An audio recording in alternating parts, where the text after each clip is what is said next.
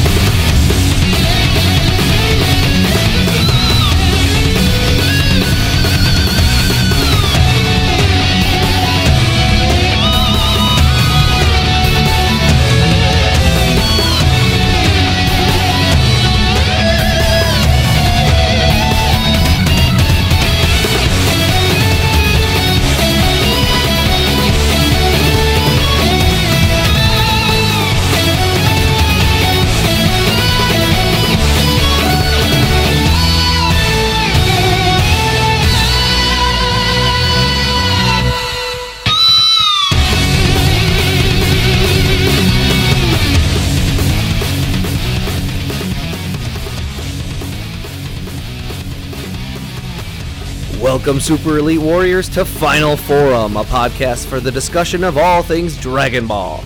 I am your host, Jelli, an elite recruiting member of the Frieza Force, on a mission to find the best warriors from across the galaxy to join the greatest army of all time, and I am joined, as always, by my new recruit co host. This is the Bekinney. Hey man, I'm uh uncomfortable. Your armor again? We're on a Frieza planet. Just get refitted. No, th- that's not it. Well, I mean, this armor is uncomfortable, but that's not it. You've been on edge since we got here. We're among friends. Our ship is being fully repaired. Look at the beautiful pink hue of the light shimmering off the architecture of these gloriously Frieza style buildings. The blues and greens of the grass and the mild moss covered craterous landscape reflect that pink and create a calming contrast. Relax. Being among friends is precisely why I'm worried. We've been without a long-range scouter for months. We've been drifting through slowly through space with no FTL drive for weeks. I think we picked up some sort of tail at some point. I'm just waiting for us to join up with the group in order to launch an offensive. Talk about paranoid. The Ventuvi circles the planet a couple times, a once in a lifetime occurrence, and you become such a nervous wreck, you're inventing wild conspiracy theories. Nobody would dare challenge the combined might of a planet of Frieza Force warriors. I think you're being overly dismissive of quite a bit of evidence. Okay, let's talk about your so called evidence. 1. A Ventuvi is supposedly following us. There hasn't been a Ventuvi sighting in hundreds of years, so nobody knows their behavior. It could well just be some sort of mating ritual or random erratic behavior. I'm a biologist. Uh, this isn't mating behavior and it isn't random. You admitted uh, once or twice before that you don't get into behavior as much as physiology. Yeah, but mating is physiology. 2. Our long range scouter is non functional. Big deal.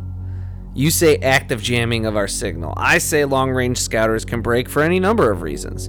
You say it has to be caused by outside factors. I say it could just be the natural progression of things.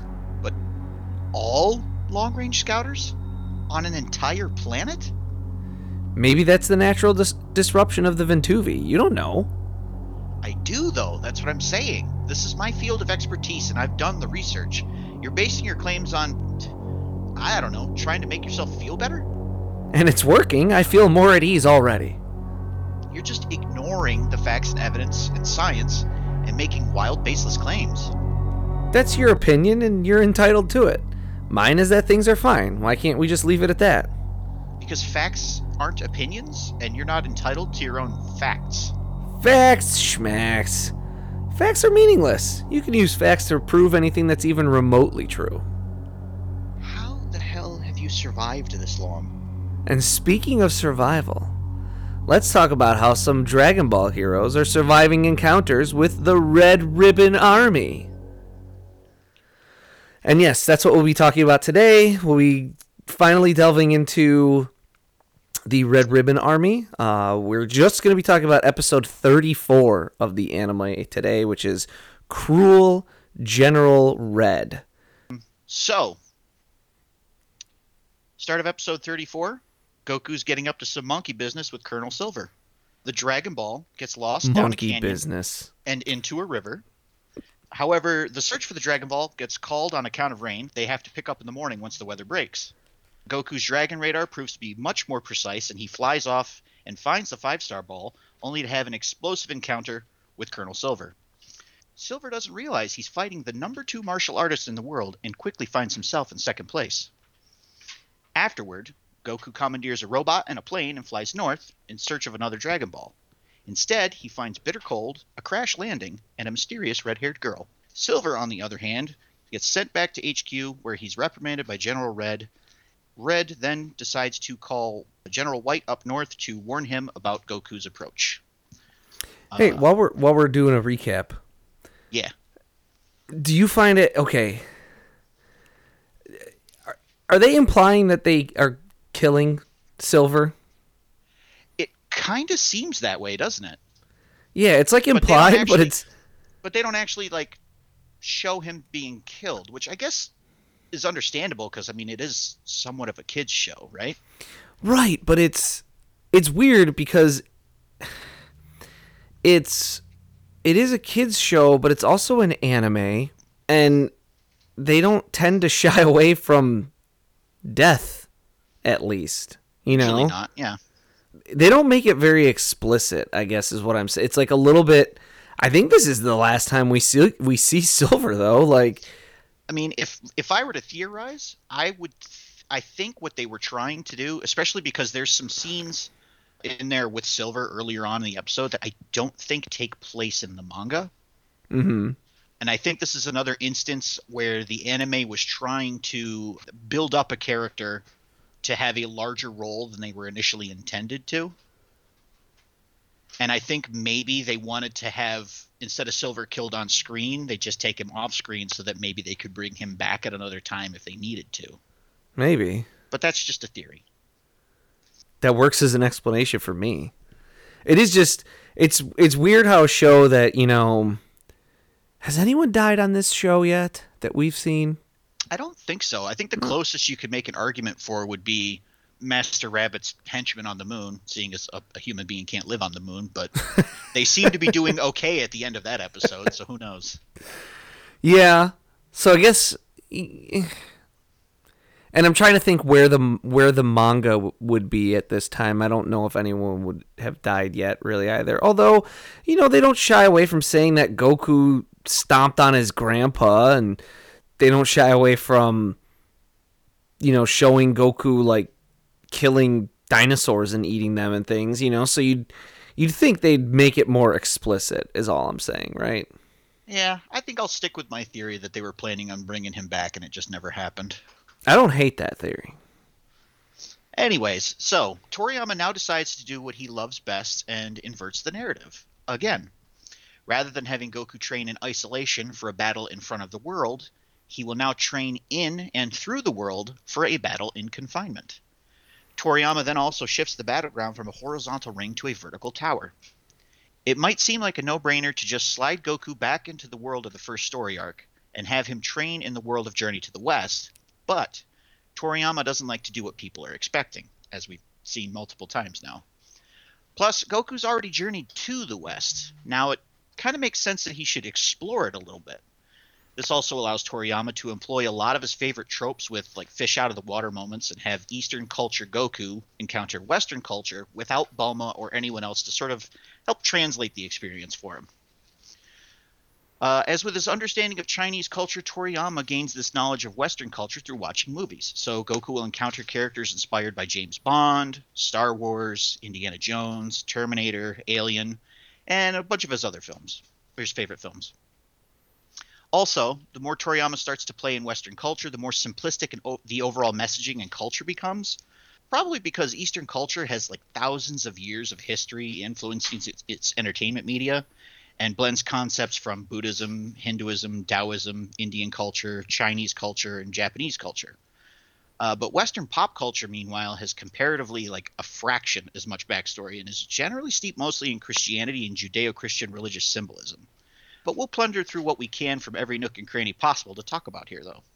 Yeah, and that I mean that's not to say that well, Western culture doesn't have its share of influences, right? But some of that influence, especially with American culture, is in fact from the East. So, you know, you're you're playing right back into the the culture that we've already talked about to some extent, right? Um, yeah.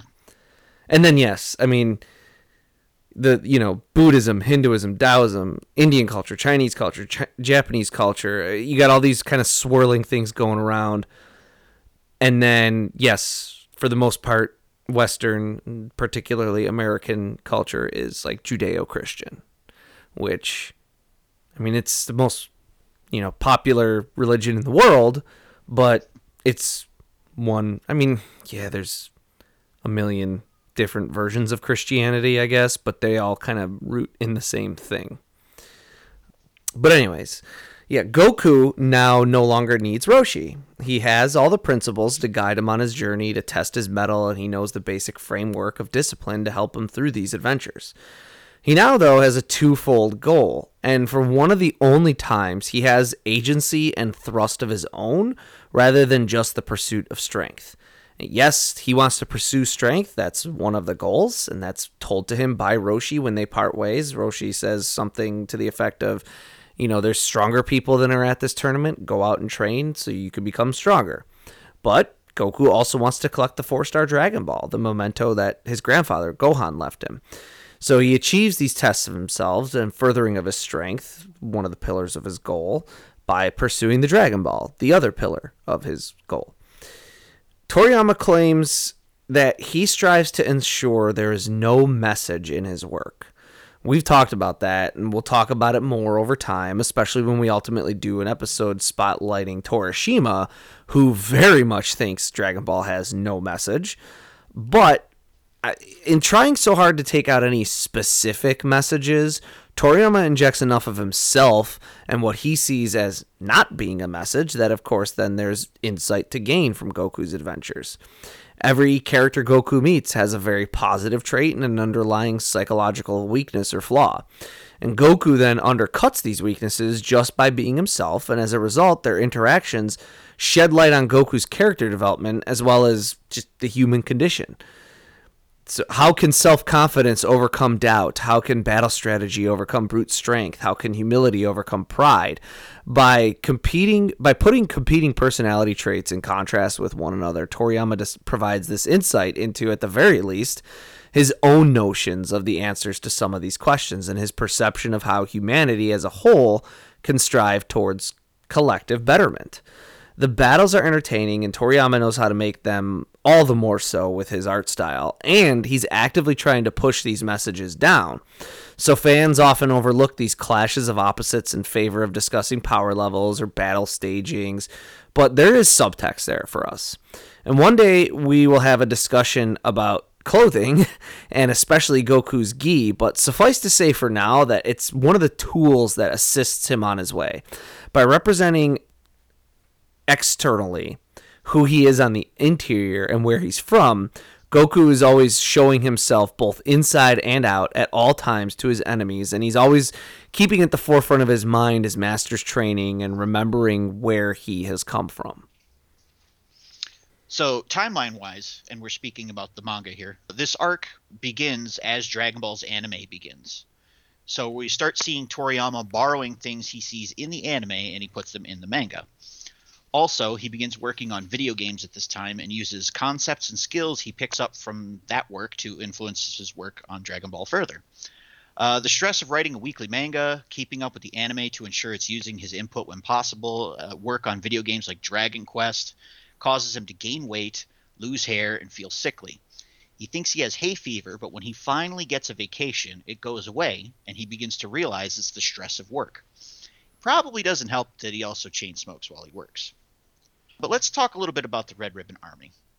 First of all, it's sometimes known as Red Ribbon with just one B. Some fans think this is a typo, but that's essentially how Japanese approximate the word ribbon. Uh, in the first chapter of this arc, Toriyama refers to them as Akai ribbon, but then after Redo ribbon.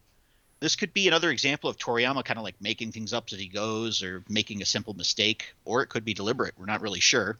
But The word Akai has some connotations that signify this as an army, and also in a more literal sense is a very dark crimson blood-like shade of red.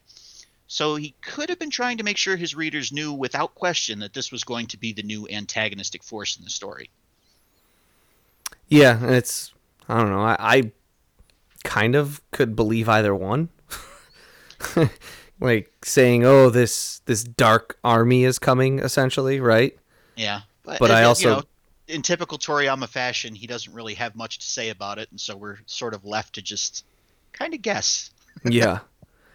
Uh, he also calls them Tor- Toriyama. That is also calls them the Redo Ribbon Goon.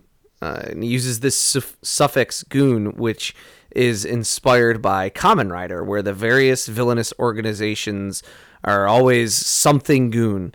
Uh, I, I think like in the English translation of the original show, it's Shocker. I don't know if that's like approximated in English to be like, you know, Shocker Goon, whatever.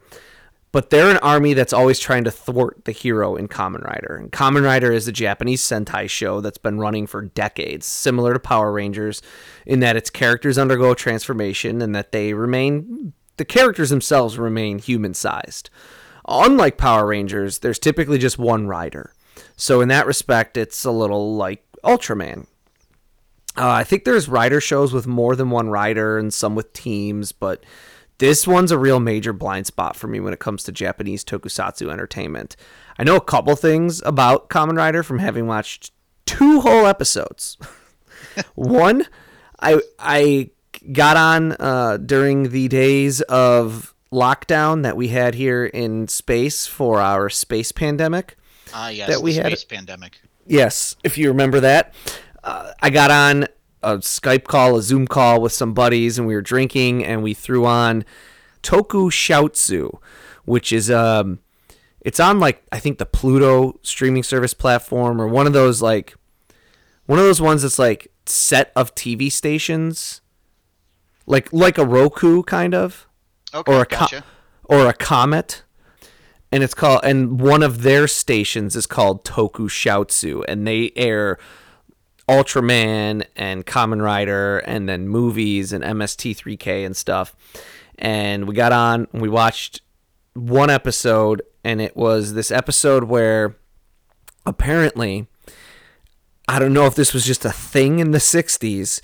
The hot gift to give everyone is a cactus.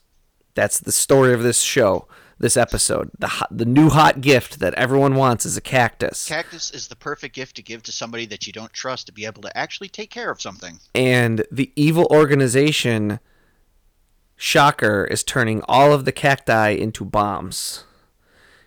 And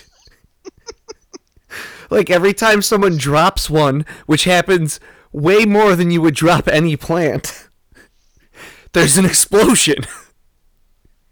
Perfect. And then there's an evil cactus monster, and he like shoots cacti bombs out of himself. It is it is just like unfiltered insanity. And then the other one, I think I mentioned it once before, is the Starfish Hitler episode, Ah, yes. where yes, you can look, you can just Google Starfish Hitler, and you'll be able to find that easily. And it's yeah, Hitler returns, and he's now part starfish. It's insane. But I also recently did watch the movie Kamen Rider ZO, directed by Keita Amemiya. He directed Zeiram and Zeiram 2 and Hakaider, which are three movies that are awesome. They all pretty have they all pretty much have like a as bare bones kind of straightforward plot as you can imagine, and that extends to this Kamen Rider ZO as well. But like they all have great, great practical effects work. Kamen Rider Zeo is a 46 minute made made for I don't know streaming or not streaming because it was like it's like a 46 minute direct to video movie made to commemorate the 40th anniversary of Kamen Rider in like 19 something. Uh, or maybe it was 2000 2007 oh god i'm butchering this now. But anyways it's very light on story, but the effects work is just out of control awesome. If you're into tokusatsu at all, just look up Kamen Rider, and Kamen is K A M E N Rider Z O, not like Z-E-O, just Z-O. It's on YouTube. It's 46 minutes. It's super highly recommended. It's only 46 minutes. What do you got to lose, folks? So, why red ribbons? Well, most likely it comes from, surprise, some movies. Kung Fu movies Shaolin Prince and Eight Diagram Pole Fighter feature villains wearing red bandanas, and the 1966 Django film does as well. Toriyama has admitted that he's seen this spaghetti western and took special note of the gunplay in it while he was working on Dr. Slump. Toriyama has unsurprisingly never explicitly explained the inspiration behind the Red Ribbon Army, like just about anything else he's ever worked on, nor their origins in universe, so we're kind of just left to speculate. But it's pretty easy to spot how they are a parody or satire of the communist and or Nazi regimes, uh, since they're largely Caucasian. They wear uniforms reminiscent of the Russian and German armies. The name even seems inspired by Trotsky's term Red Army to refer to the Soviet army in the wake of the Bolshevik Revolution, and is also a term which Mao Zedong would use to describe his army during the Communist Revolution in China. So remember, Dragon Ball's a product of the mid 1980s when the Cold War is in full swing. The Red Menace is re- real, and the USSR is still a powerful force. With Japan being allied with the United States, the fear of the Red Armies of both Russia and China very nearby was always on the forefront of people's minds in Japan. Much of the 1960s Japanese war films even dealt with the belief that the Korean Peninsula would be the site of the beginning of World War III, and Japan's proximity to Korea would make them one of the first targets of co- communist retaliation. Yeah, there's a couple really good ones I, from I the also, 60s. I gotta, I have to admit, I was wondering if Toriyama had ever seen um, Red Dawn, if maybe that had also kind of helped inspire this a little bit, because it's like one kid fighting a red army essentially. the time does the timing add up? Because Red Dawn You know, is I, that would that would require probably digging a little bit deeper than I initially did. Red Dawn is that. 84. So ah, maybe, right? Because when does this arc start? Does it start being written in right around that time, right? I would think so. Yeah. That that would be something that the hosts of a Dragon Ball show should you, you would think they would know that. should without having to potentially know.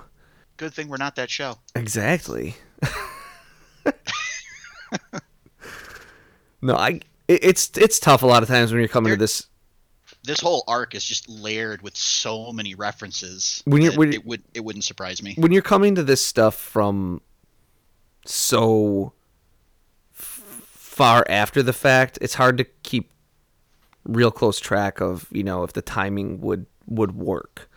It's possible. Aye, that's good enough for me. Like I was just to briefly mention there's there's some really good 1960s Japanese movies about their fear of World War III. I think I've mentioned one of them before being The Last War starring Frankie Sakai.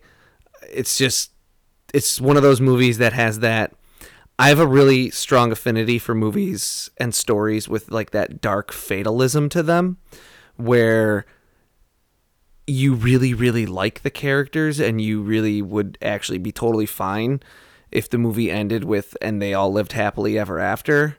But because you're coming to a movie called The Last War uh, that's you know not how things work out.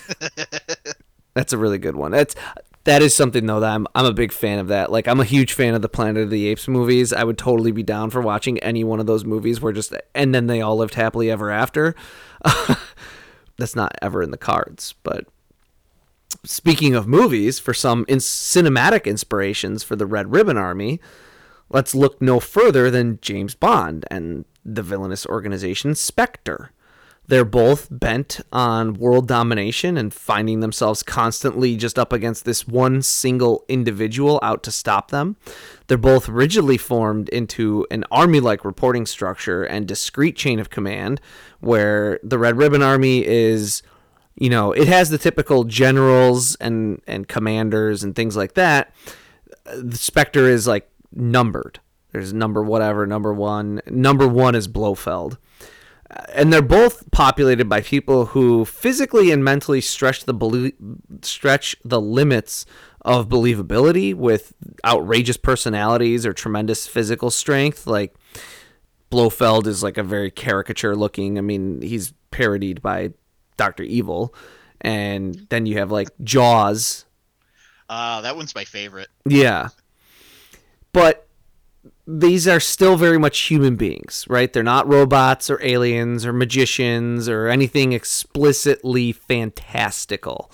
Bond villains are bonkers, but they're still people. And for the most part, so too with the Red Ribbon Army. Silver can handle a dozen men attacking him at once, but is not much of a foe for Goku. Later on, we'll see others who fight Goku, but they're still human. Again, for the most part, there's a robot or two thrown in just for fun. But the Red Ribbon Army is mostly just humans. They're also obsessed with the Dragon Balls, not only because that's the name of the show, but but also because being inspired at least in part by the Nazis, they are then inspired by pop culture depictions of Nazis, and notably that would be Indiana Jones. In two of the Indiana Jones movies, the Nazis feature as the main antagonists, and they're depicted as fanatical about obtaining supernatural and religiously significant artifacts to bring to Hitler and glorify the Fuhrer. So the Red Ribbon Army, these guys are the first true villains in Dragon Ball.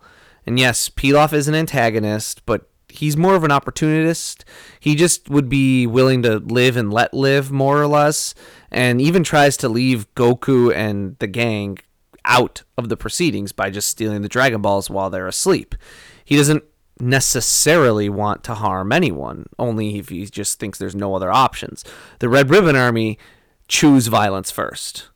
They're evil, and they're Goku's first introduction to people who simply refuse to be redeemed.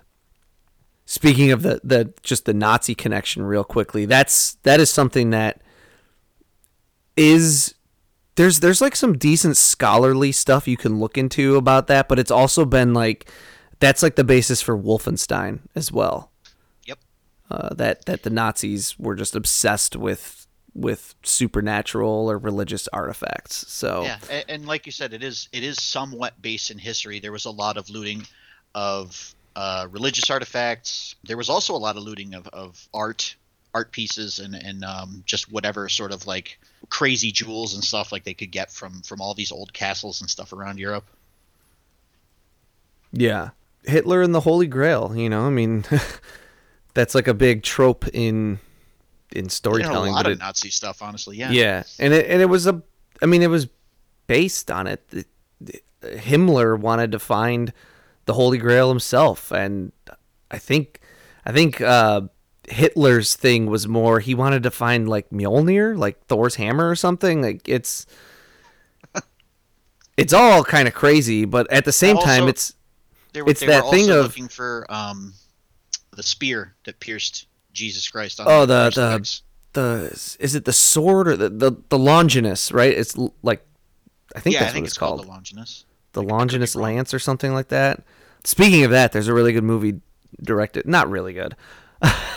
there's a fairly good vampire short film directed by Ryuhei Kitamura called like Longinus or something like that, and it's about like this lance of Longinus turning yes, people into vampires. They also call it the Spear of Destiny. Spear. It's the, the spear. Why did I? Or the uh, the Holy Spear. Yeah. So it's a pretty cool little connection there. We've we've spun into into wild territory, but so the, Nazi, the Nazis were interesting. I mean, they really were. They were horrible people, but they were interesting. Oh no, it's. I mean, there's a reason why there's a reason why, other than the battles themselves being maybe like a little more dynamic, World War II history and World War II films are so much more readily consumed by people than World War One. I. I mean, there's there's elements to it where every once in a while I'll, I'll watch a World War One movie and go, boy, why don't we have more of these? Because like trench warfare just seems like such a playground for doing some really good storytelling because you could really do some good psychological storytelling but there's much more of an element of eh, maybe it's maybe it's much more because with the Nazis which with World War II you really had bad guys. That's exactly what I was going to say. I think it had more to do with the propaganda surrounding the war as opposed to the war itself because it was build it was definitely build especially if you look at like, you know, posters and political cartoons from the time of hey, no, we got to go stop these bad people from doing bad things to good people. And I mean, the Nazis really were bad guys. Like, uh, I True, mean, and and and once they had won the war, they found out just how horrible it was. But yeah, it's def. I think it's definitely that leftover propaganda that really kind of calls to people to to consume that kind of media because it's very there's very clearly defined roles for good guys and bad guys in that conflict. right? Because even you, you can even, and they don't tend to connect with people as well. But there's even like, is it is the thin red line the one that's about like the the Nazis and the Russians? I think so. and it's not a bad movie. It didn't do super well because the heroes were the Russians rather than the the Americans. But I mean, that's the you can always make the Nazis the villains. You know, like Well, yeah. I mean, video games have been doing it for how long now? yeah, Red Ribbon Army. They're based on the Nazis, kind of. They're based on communism, kind of. I mean, you could see those things at play. Are they a political statement? Is Toriyama over here going, yay, USA, yay, Japan, yay, capitalism, and boo, communism, and boo, scary red armies? I don't know. Do you have any thoughts on that? I mean, Because, I don't see how it's not a political statement. Especially when we, we kind of got foreshadowing of this with Oolong kind of looking like a communist pig. mm-hmm.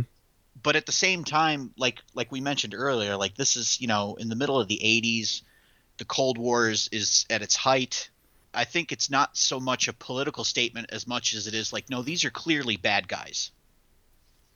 And I think people in that time period, if you were to ask them, like, hey, are the Russians like decent people? You'd probably more often than not get the answer, no, they're they're horrible communists. Why would you think they're good people? So while I I I can't see it as anything but a political statement, I think from the perspective of people in that time period, it's not as much political as it is just how they view the world. Yeah, I, I think that's a pretty, a fairly accurate. Right, I, Toriyama is, I think, trying not to make a political statement. You know, and I think he's, despite basing certain design elements of the Red Ribbon Army on, you know, Nazism and communism, I think he's very much like leaving their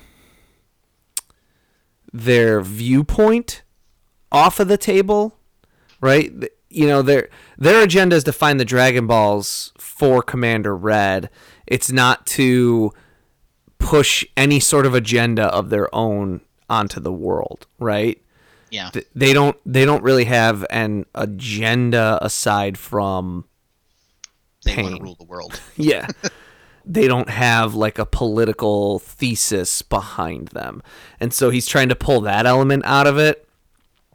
And I think yeah, I think it's kind of one of those I think especially when you're someone like Toriyama who we've talked about, he is very heavily influenced by movies and very heavily influenced by TV and he doesn't ever really strike me as a political person at all. And so when you're that kind of person who just kind of doesn't get get into it at all and I mean especially like a Toriyama who just doesn't get into people at all True. and and you kind of self-isolate, you end up being whether knowingly or unknowingly somewhat influenced by like the propaganda around you. And I mean, we have propaganda in all of our media still to this day. I mean, just watch like any Michael Bay movie. It is basically a commercial for the army. also true. So you're you, even if you are actively avoiding quote unquote politics, some of that is still kind of dripping through what you consume in media because of how media is funded. So he is probably seeing images of like yeah, the red menace and you know the the scary looking communists and and that kind of thing and the way they're portrayed and going, "Oh, that's a cool design element." It is something of a political statement of a of a this is bad and my other stuff is good, but like I don't know. I, I don't. I don't think the words communism and capitalism ever came into Toriyama's mind on that. You know. Right, and and that's why I don't necessarily think, especially for that time period, it was a, a, a political statement because it was more. I think it was more about him just trying to make it readily obvious that the Red Ribbon Army is just bad people. Right. Um, because I mean, like Goku himself doesn't stand for capitalism. He doesn't stand for democracy necessarily. He stands for well, I'm going to do my own thing and and uh, I'm going to search for strength. And if you get in my way, I'm gonna mess you up. Yeah. Unless you're watching that one episode of Dragon Ball Z dubbed by Americans, where he is the fighter for justice and and freedom and I forget what I forget his whole speech, but it is like it's very Superman of him in that. Yeah. Oh yeah. Oh yeah. I think you were you were kind of onto something. You you kind of clicked off a thing in, in my head at least where I, I look at Toriyama similar to let's get our requisite Godzilla discussion into this. of course, it's not an episode without a Godzilla discussion. Uh, but the the direct the director most famously known for directing Godzilla movies, uh, Ishiro Honda. I think of them both as more humanists, and I think you'll see that more overtly in Honda's work, where he'll have a problem that comes up that the United Nations kind of works on together, and he won't. I mean, he sets his movies in Japan for obvious reasons, but like he'll have multicultural casts and uh, and not feature Japan as the center of solving problems. It'll be like a UN resolution, not resolution, but the UN will kind of solve the problem, or an American and a Japanese will solve the problem together. And it's a more humanist view that ultimately kind of culminates in a couple of his, I'll say, later movies with there being like a world government. You see that at least a little bit in Toriyama's work where Earth has a president in the Dragon Ball universe. It's right. a dog. Which is incredibly humanist because we all realize that no one person should have that much power.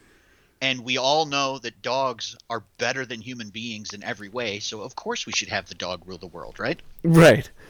But, but yes, Tor- Toriyama has his, his, his world is a world government. It's never very explicitly this is Japan, this is China, this is the US, this is Russia, right? I mean there's there's the obvious clues in the markers and we've talked about some of those for sure, but this the Dragon Ball world is not separated into nations. And so I, I think of Toriyama similar to Honda in that way of just being humanist. And so when they make a political statement, it's not necessarily my side is better than your side. It's it's kind of one of those, and, and it might be a little bit of a cop out to an extent, but it's kind of one of those like all sides are bad because we should all just be on the same side. Yeah, I get what you're striving at. And and I think I think that's kind of Toriyama's message ultimately. I mean, that's he always has his people in Dragon Ball at least who are fighting for a very specific like all the people who are always fighting for like a very specific cause that could be construed as either being nationalistic or kind of jingoistic in some way are always the villains they are and even if they are more redemptive kind of villains which which uh, I'll say happens maybe a little bit later uh, with like the universal survival tournament they're misguided in their belief that you know my cause and my nation and my empire is more important than yours because the reality is we should all like and that's Goku is a very just like we're we should all just kind of be happy unto ourselves without hurting others type of thing. That in itself is a political statement, I guess, right? So you can't you can't be apolitical without being political. unless maybe saying you're apolitical is the political statement. Yeah, I mean that's that's yeah, that's what I'm kind of driving at, right? So there is a political statement being made of some kind, but I don't think it's, you know, capitalism yay, communism boo type of thing.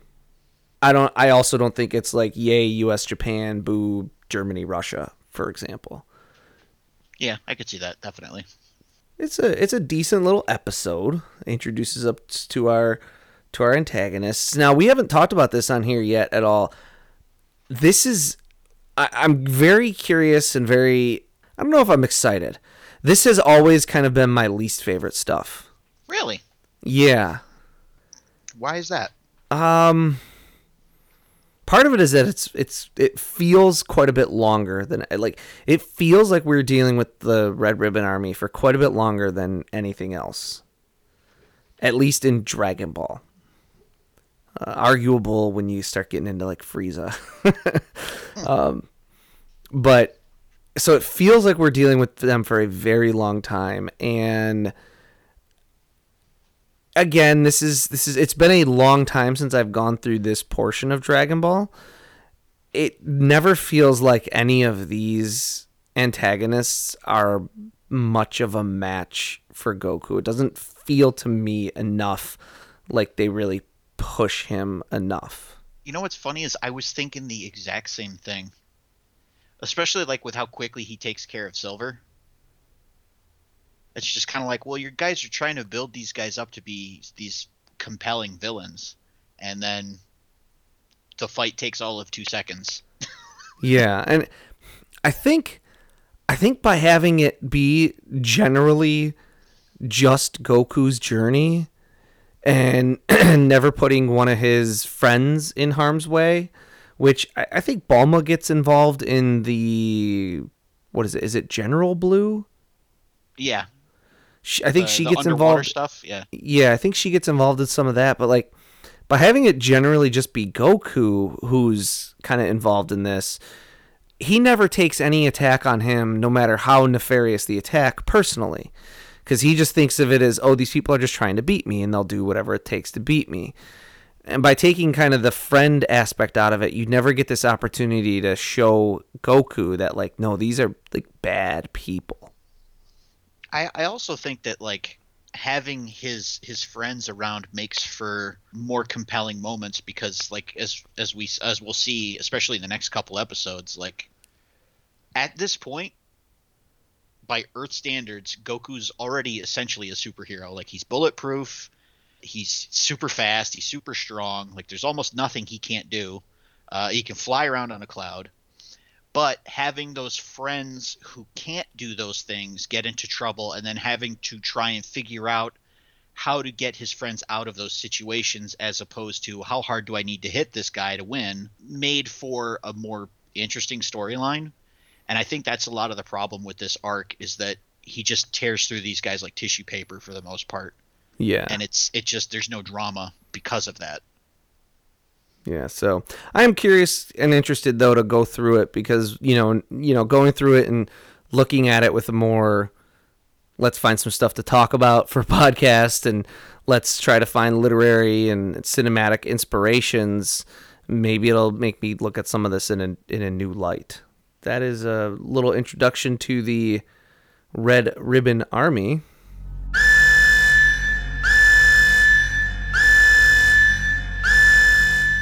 Hey, Bekinney, it seems like our friend is back for another pass. I thought our forces decreased the sensitivity on the proximity alarm after the 10th time that Ventuvi circled the planet. They did. Look out the window. Whoa, listeners, I can hardly attempt to describe what Bekinney and I are witnessing right now. The Leviathan that we first encountered some time ago and had seemingly followed us to this planet is in fact now hovering within the atmosphere of this planet, and look, and uh, and now thousands of Carbivore are pouring out of its vents, riding on the many ray-like fish creatures that normally reside in and around the Ventuvi's underbelly, and they're descending toward us. It was one of their transports. Well, obviously we realize this now, but who could possibly have seen this coming? Anyone. Just because it doesn't have obvious mechanics and wasn't literally shouting, I am a floating death fortress, you assumed it was going to be fine. In my experience, floating death fortresses announce themselves. Moot point now. Prepare for battle anyway. All stations, prepare for battle! Listeners, we'll take our leave of you here. Will this turn out to be a full scale invasion? Will it prove to be more than a minor inconvenience? Find out next time and help us achieve our final forum. Forum